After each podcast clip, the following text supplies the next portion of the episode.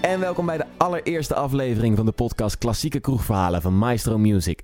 Elke aflevering vertel ik je een verhaal over een klassiek stuk of een componist waarmee jij indruk kan gaan maken in de kroeg. Want jij weet ineens alle leuke weetjes over Beethoven, Mozart en Chopin. Maar in deze aflevering wil ik het met je hebben over Bach.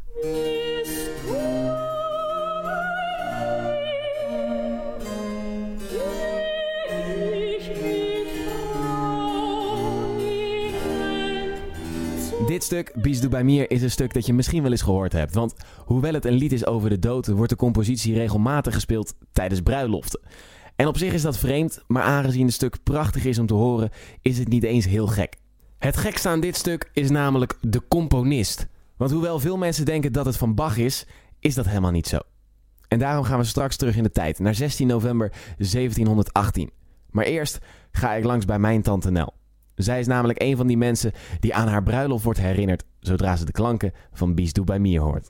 Ja, een hele mooie dag. Met allemaal he met, ook met hele mooie muziek. En ja, een hele fijne dag was het. Om nooit te vergeten. En, en dan hebben jullie elkaar het ja-woord gegeven. Ja. En, en dan komt dat koor binnen. Moeten we dat zo voorstellen? Nee, het koor stond boven. En die ging dus...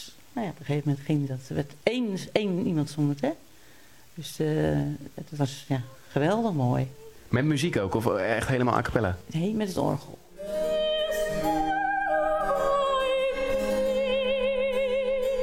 En zo was Bach dus aanwezig op de bruiloft van mijn tante Nel. Althans, dat dacht ze. Want zoals ik eerder al zei, is er iets geks aan de hand met Bistou bij Mier. En daarvoor moeten we terug naar 16 november 1718. Toen ging in het Duitse plaatsje Bayreuth de opera Diomedes of de triomfantelijke onschuld in première. En onderdeel van die opera is, je raadt het al, Bis du bei mir. En waarschijnlijk kun je het je wel voorstellen, zo'n hele theaterzaal zit vol met mensen klaar voor een spektakel. Er is alleen één opmerkelijk dingetje. Bach was helemaal niet bij de opera aanwezig. Sterker nog, hij had het niet eens geschreven. De opera is namelijk gecomponeerd door de Duitse Gottfried Heinrich Stölzel. En dus heeft hij het stuk gemaakt dat zoveel betekent voor mijn tand. Heel lang werd alleen gedacht dat Bach het was die het stuk had gecomponeerd, omdat Anna Magdalena Bach, de vrouw van Johann Sebastian, het had opgenomen in haar Neutenbüchlein, een verzameling pianostukken waarvan men dacht dat het allemaal door Bach geschreven was. Het was ons lied samen, ja. Hoe is dat jullie liedje geworden? Omdat uh, hij het al zong in het ensemble.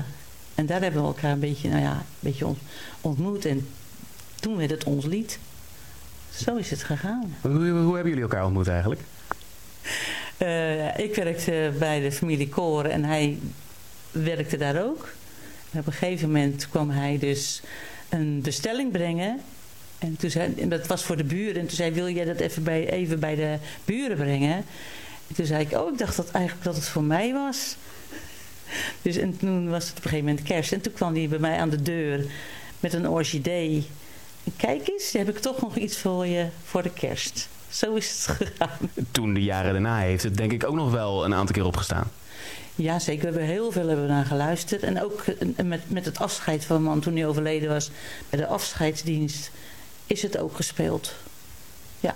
Zodat de cirkel weer rond was. Ja, precies. Toch is er nog één klein rateltje wat niet is opgelost. Want we weten nu dat het komt door Anna Magdalena Bach dat Bies de Bamier aan Johann Sebastian Bach is toegeschreven. Maar waarom komt het dat niemand zich ooit heeft afgevraagd of het stuk niet door iemand anders geschreven kon zijn? Dat komt eigenlijk omdat het origineel kwijtraakte. Stulsel was sowieso al niet zo populair en door oorlog kwam het origineel van het stuk ergens in Sovjet-Rusland terecht. Pas een paar jaar geleden kwam het origineel boven tafel en vorig jaar, in 2017, werd Bisdu bij eindelijk voor de volle 100% toegekend aan Stulsel.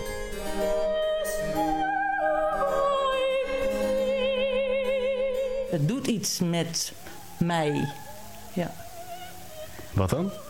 Uh, vaak huil ik als het, als het gespeeld of gezongen wordt. Ja, het is heel emotioneel voor mij. En uh, dan kan ik me voorstellen dat je dat stuk niet zomaar opzet. Uh, nee, Soms, soms wel. Als ik me een beetje verdrietig voel al, dan ga ik het aanzetten en dan luister ik en dan huil ik. Ja. Je luistert het dan ook echt om te gaan huilen? Nee, dat niet. Maar dat doet gewoon heel veel met me.